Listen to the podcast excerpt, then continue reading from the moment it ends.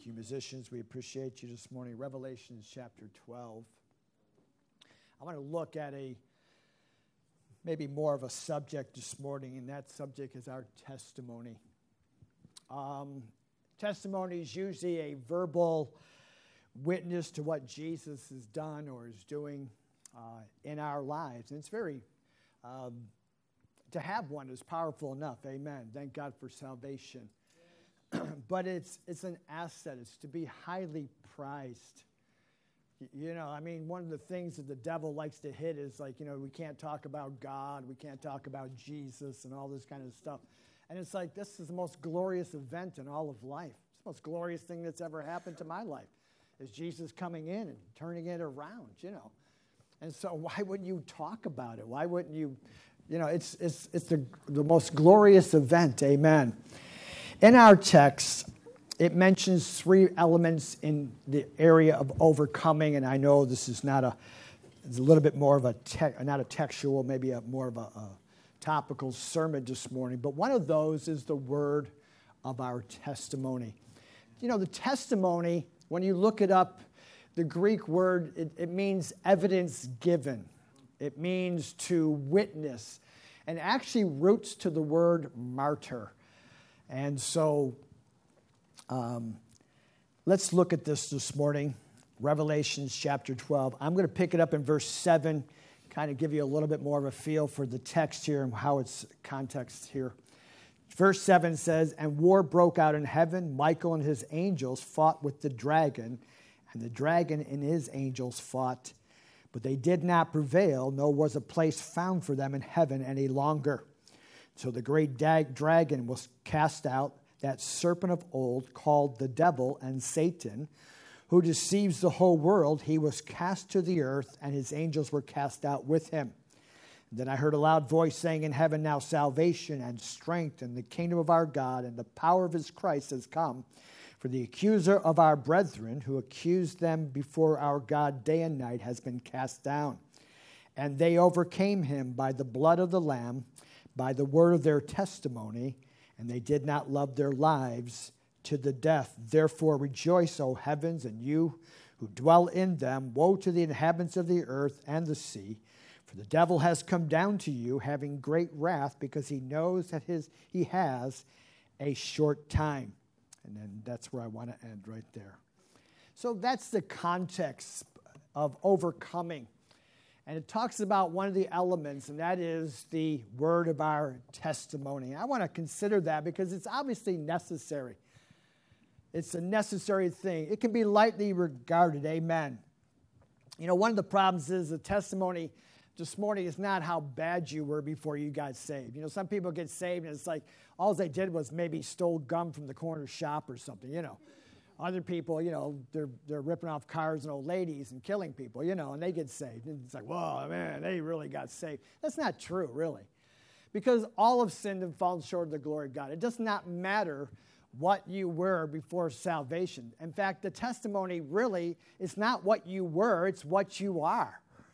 That's really the the the, the essence, amen, of testimony. Thank God for all testimonies that people have.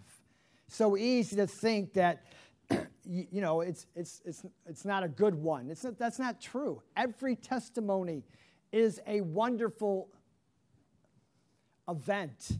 It's a wonderful happening that you got saved, that you came to a place where you humbled your heart and gave your life to Jesus. You could say, well, I was just a boring sinner. It doesn't matter. You were a sinner on your way to hell. And now you have a testimony of what God has done in that very moment. It's have to be careful not to lightly esteem our testimony because it's powerful and it's meaningful. As we're going to look here in a moment. In our text, this is from an eternal perspective. The angel is looking back on heaven, and as he looks back, he mentions that they overcame, one element at least, is by the word of their testimony. And he mentions it in the company of those three things, the blood of the Lamb, the word of their testimony, did not love their lives to the death. Listen, the blood would have been in vain without a testimony. Amen. Jesus shed his blood uh, that we could be forgiven, yes, but that we could be changed and transformed, that we could have a brand new life and ultimately live in heaven with him forever. And so this testimony is far more than just what we have to say on the streets, if you know what I'm saying. It's, it's an event that's transpired in our lives, amen. They did not love their lives to the death. In other words, they would take death for this testimony. They would lose their lives like Stephen. Amen. He testified to God. He testified to the gospel, and he lost his life. There was no turning back from that. There was no like, you know what, if you stop saying this, we'll spare your life. It's like, how can I stop saying this is real? This is alive. This is what God has done in my life.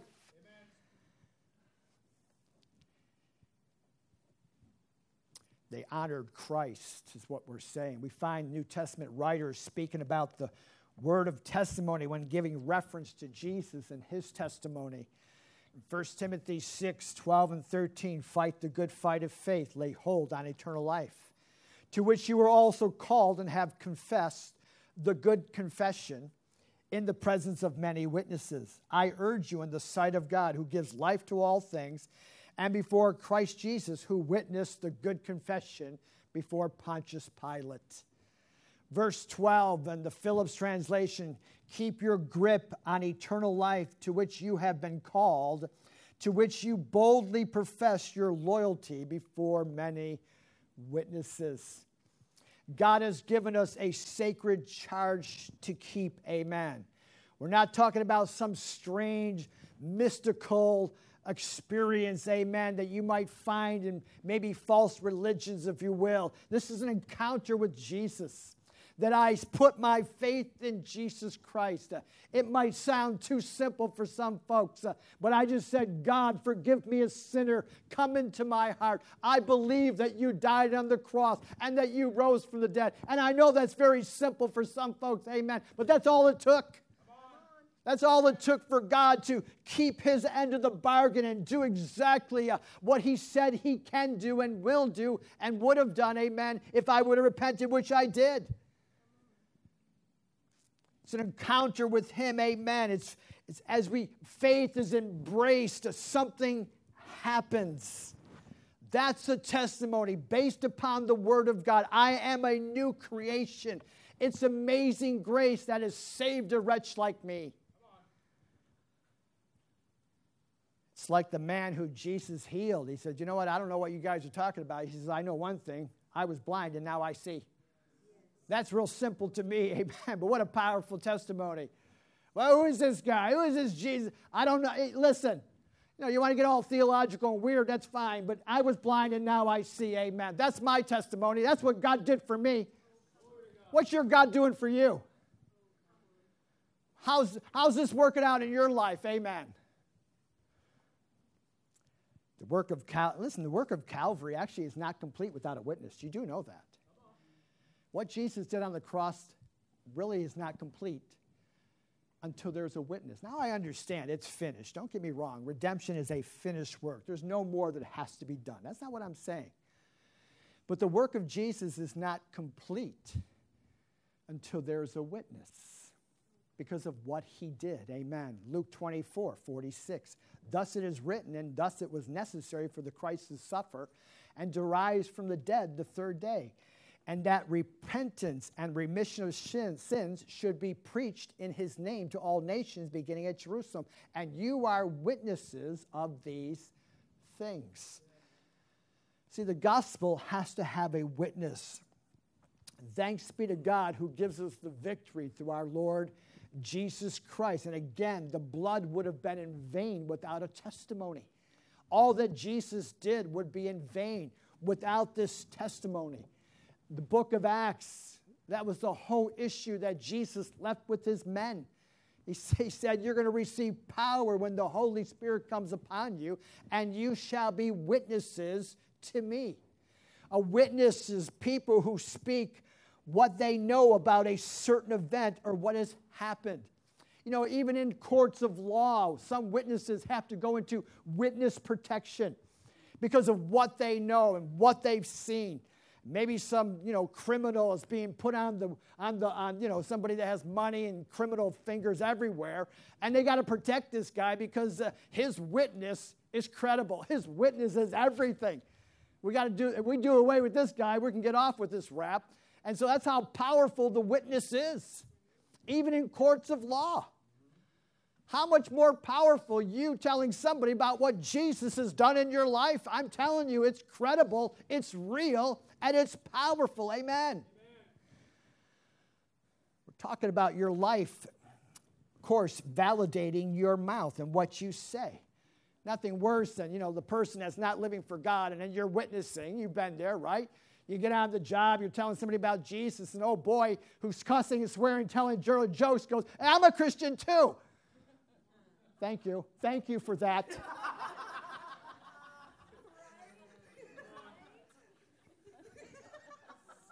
You know what I'm saying? You might just take them in the back room and stomp them. Say, listen, you're not a Christian. If you're a Christian, keep your mouth shut because you're living like a devil. Then everybody gravitates to him. Oh, I'm a Christian too. It's like, oh, yeah, thank you. Devil. People who are utterly loyal and willing to die for what they believe, not out of stubbornness, but out of the reality of what God has done in my life. I'm just not going to hold on to my belief because that's what I'm going to do until the day I die. No, I'm telling you. I got a reason. Ask me. I got a reason why I believe. I don't believe just because I believe. My mama believed. My daddy believed. My, my grandpa believed. I believe. And it's like, okay, that's fine. Let me ask you a question. Why do you believe? I'll tell you why I believe. Because I met a man one day who touched my life. And the testimony goes on. Amen.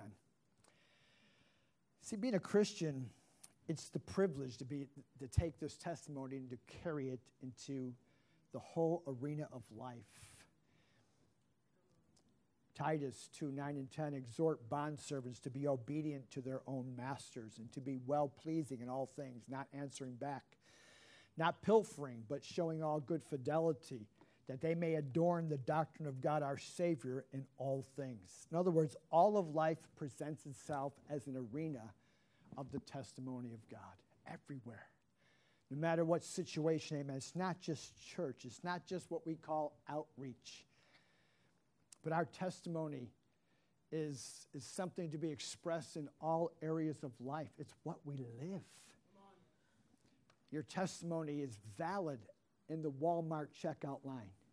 Amen. I only shop at Target. Oh, it's real valid in Target.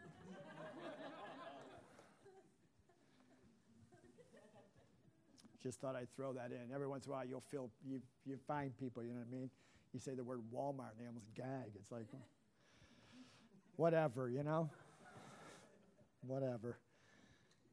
Your your testimony is valid everywhere you go. It's valid at the bank. It's valid at the restaurant. It's valid everywhere. Any scenario, any situation. This it's who you are. God's work is brought to fruition in a testimony that's bore out of our lives. Our text bears witness to the sacred charge to a testimony that bears the gospel. Matthew twenty-four, fourteen, and this gospel of the kingdom will be preached into all the world as a witness to all nations, and then the end will come. It's talking about our testimony as it lines with the word of God. Those who are willing to lay their lives on the line. And again, those willing to back up their words with conduct. Second Timothy one eight, therefore do not be ashamed of the testimony of our Lord, nor of me, his prisoner, but share with me in the sufferings for the gospel according to the power of God. Paul's he's saying, don't shrink back. Amen. The world needs a testimony. Romans one sixteen, he says it himself, for I am not ashamed of the gospel of Christ. It's the power of God to salvation, to everyone who believes. No shame in living for God. No shame in, in, you know, the Bible and what Jesus has done in our lives. This is the, this is the atmosphere that you step into. It's like, you know, I mean, you ever notice that anything goes but Jesus?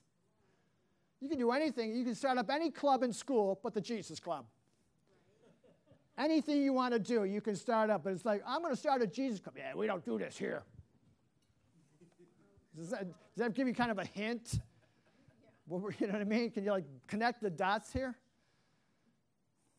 That's the power of a witness. They don't even want to hear. You don't even want to have a club, the Jesus Club.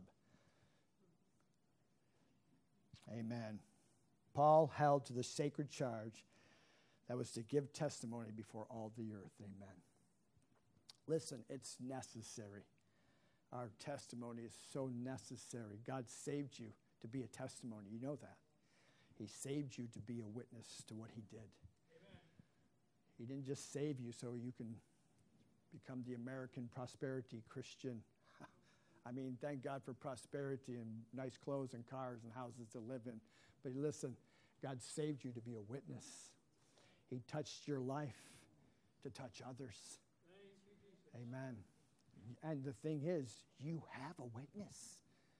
You got it, man. Nobody else has, you know, the guy on the street doesn't have that.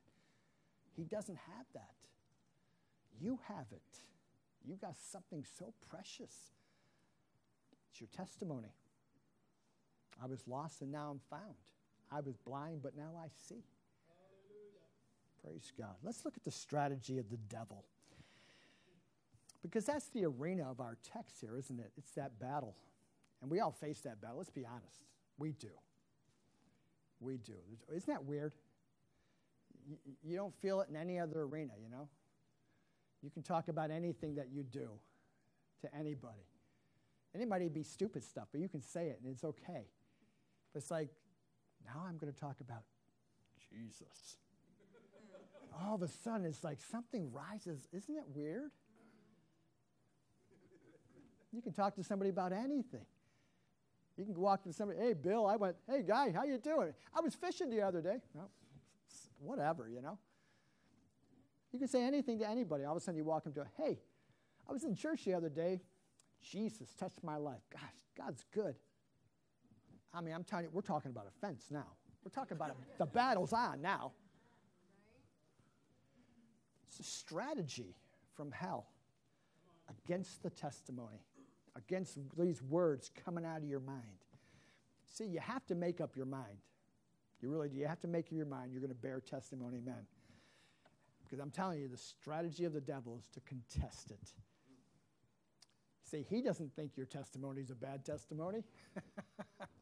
He doesn't look at you and go, ah, I ain't worried about him.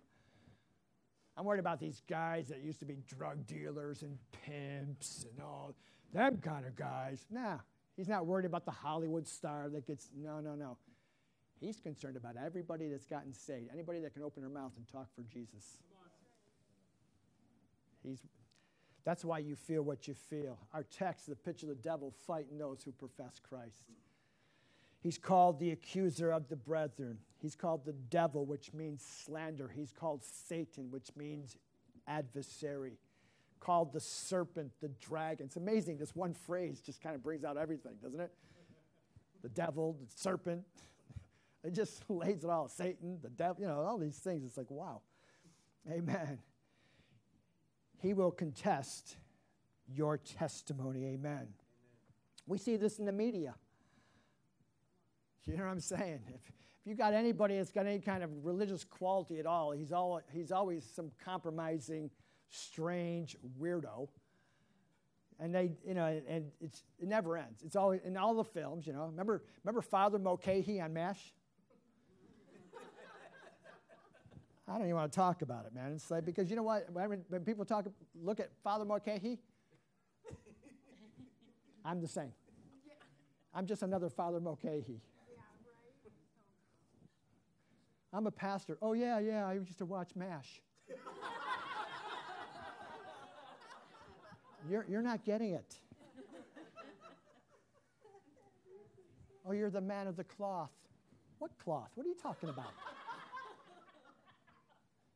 It's ruined it for us forever. No. If you watched a lot of MASH, I guess. They never portray an accurate picture of the power of the gospel to change lives. You know, I remember when, remember that movie Fury to Freedom, Raoul Reese got saved? Do you know the the the first the first film, when he finally gets saved, he goes back to his wife, who he's treated very badly, and she opens the door. He says, "I'm born again." She slams the door, right? You know when that came on, on, on T V? That was the one phrase they changed. So if you ever see the second edition of Fear to Freedom, when he goes out of the house and knocks on the door, and she's not going to let him in, he said, I can, knock, I can kick the door down, you know, because he's a karate freak. And so she opens the door, and he goes, "I'm changed." Changed it from born again to change. That changes everything. Because that's what the world wants to say. Oh, you got religion now. You're changed. See, that's not, a te- that's not my testimony. My testimony is not, I'm a Dudley Do-Right. My testimony is not, I'm a good boy now. I didn't know how to be a good boy. I lost the instructions along the way somewhere. No, I'm telling you, I've been born again. That's what happened to me. I had, I had to, I had, I couldn't, not a makeover, not a do-over, born again. Brand new. There was nothing to work with. Can you change this? Throws it away. Said, I'll just, you're going to be born again, bud. You need something brand new. I can't even use the junk you got. I'm born again. It was the only thing that was going to work.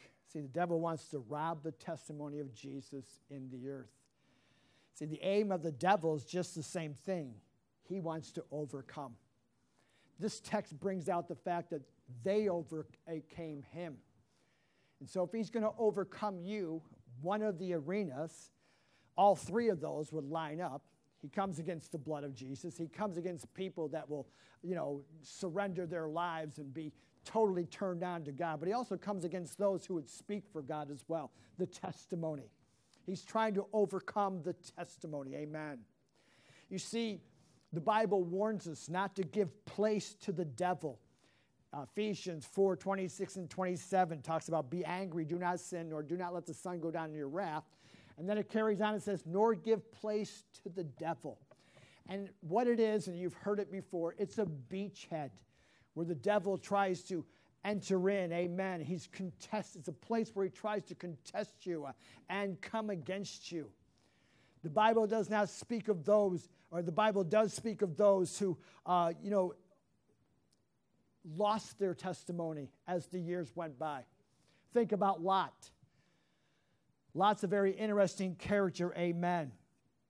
But we know that, you know, compromise started when he chose Sodom, amen. We know there was more compromise because here's a man that's sitting in the gates, the city government, amen, of, of, of this immoral, corrupt city. When the angels visit, uh, uh, it's just a, a horrible scene.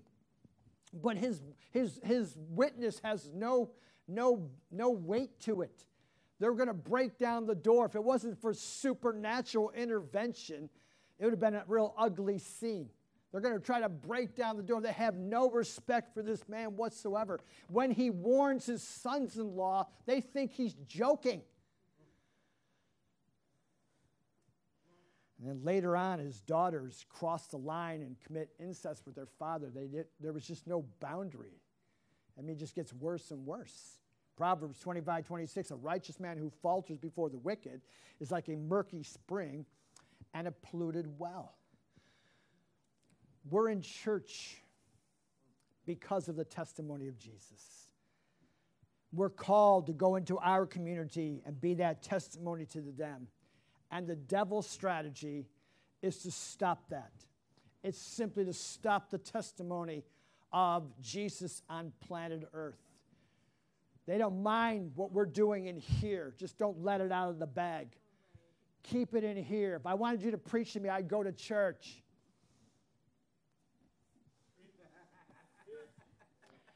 Well, sorry to say, but you probably will never go to church, amen. So we're going to bring it to you.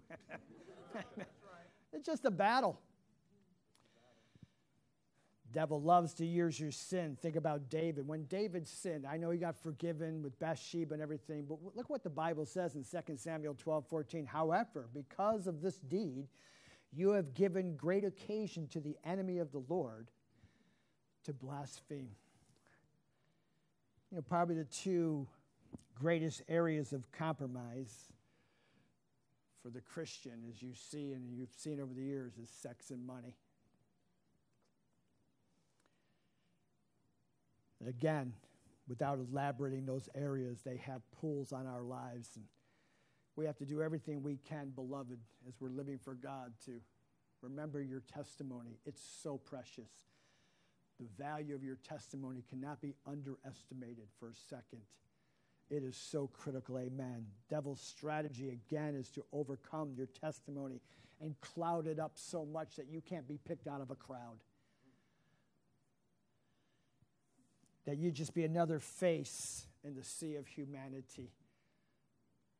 First Timothy six twenty, oh, Timothy, God was, was committed to your trust.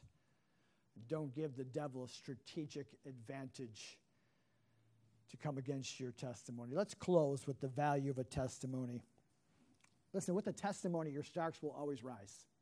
Your stocks are always on the rise with the testimony. Usually when things get older, they break down. People, cars, houses. But with the testimony, it's not true. Even with our failings and shortcomings, think about it, you're still standing with God. And I'm telling you this morning, your testimony is strong. And as you live for God year in and year out, I'm telling you, it brings great credibility to your testimony. Your testimony, your stocks rise. Amen. Our text speaks in light of eternity. They overcame by the word of their testimony. That our testimony is an overcoming dimension. That my testimony, amen, helps me in my own personal life. Think about the devil. He was the anointed, anointed cherub. I mean, he was powerful. He was a wise being. He took a third of the angels with him. I mean, I can't fathom what's going on in this man, who this individual is, if you will. Not a man, but individual is. And how he convinced a third of the angels to rebel from heaven, rebel against God, and leave heaven. It just tells me that, you know what? He's far superior to me. And yet the Bible says they overcame him. How do you overcome someone like that?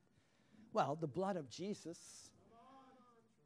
and the word of your testimony and not loving your lives to death. I mean, as cunning and powerful as his, by the word of your testimony, amen, based upon the blood of Jesus, you can overcome this crafty devil.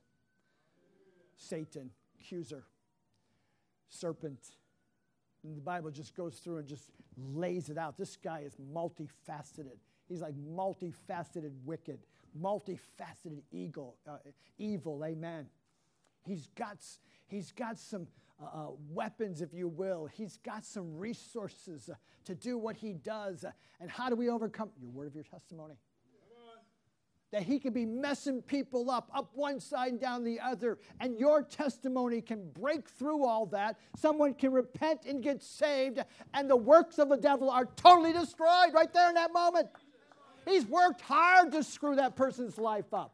He's got them bound. He's got them tormented. There's just no way out for them. And your words cut right through it all. Touch a human heart, set free. And it's like you've just overcome the devil. You did that by the word of your testimony. This person's convinced their life is not even worth living. They're convinced that it's never going to be this, they're never going to change. And your testimony changed that. Yes, the devil understands that. He's smart. He understands that. That's why he wants to make the testimony of Jesus shameful. Don't talk about it. Oh, we don't talk about that here. You know, you can talk about anything on the job, and all of a sudden you say, gee, we don't talk. Who's we? We're going to go up to the corporate offices, and everybody sat down and said, we're not talking about Jesus? It's kind of like when you go to an apartment building and one person decides for everybody that lives there that we don't talk about Jesus here. That annoys me, but that's okay. See, Ephesians four one, I therefore, the prisoner of the Lord, beseech you to walk worthy of the calling which you were called. And you read that, and it's really what's happening here is this church is getting a little older now. Some years have passed since they've been saved. But the truth is, the older your testimony is, it carries its value with it. It carries weight. In fact, I think it carries more weight. To say to somebody, you know what, I've been saved for thirty-five years. I've been living for God. I go to church. I live for God. I tell people about Jesus. I tell you, that makes people think. Your testimony is powerful. And as you live for God, amen, it's just as powerful. You know, when Stephen died, Paul witnessed his testimony. Luke twenty-one, twelve, and thirteen, but before all these things, they will lay their hands on you and persecute you, deliver you up to the synagogues and prison. You'll be brought before kings and rulers for my name's sake, but it will turn out for you as an occasion for testimony. I, can you, can you grasp that? God's talking to you and I, and they're going to persecute you and deliver you. I mean, it's like, that doesn't sound too good. This is going to be really good. What's going to be good about it? You'll get to testify. This is God's, this is God's opinion on the testimony. But, but I'm being persecuted and everything's going wrong. But you get to testify. And all heaven goes, yeah. It's almost like people in the New Testament live for this, to witness and give their testimonies you read through. They turned the world upside down because of this. They've turned the world upside down because everywhere they went, they witnessed. They gave their testimony. I mean, Jesus in this text is like he's excited because of the opportunity to witness. Nothing better, because through your testimony, souls get saved to the glory of God. In a real sense, like I said, the devil is overthrown in other people's lives.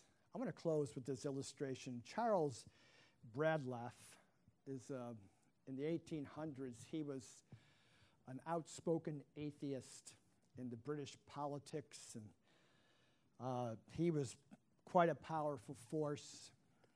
But at the same time, obviously, he did a lot of he. Um, trafficked in the London area where politics are based. And at the same time, in the west side of London, where Heathrow and that area would be now, uh, there was a Welsh Methodist preacher named Hugh Hughes.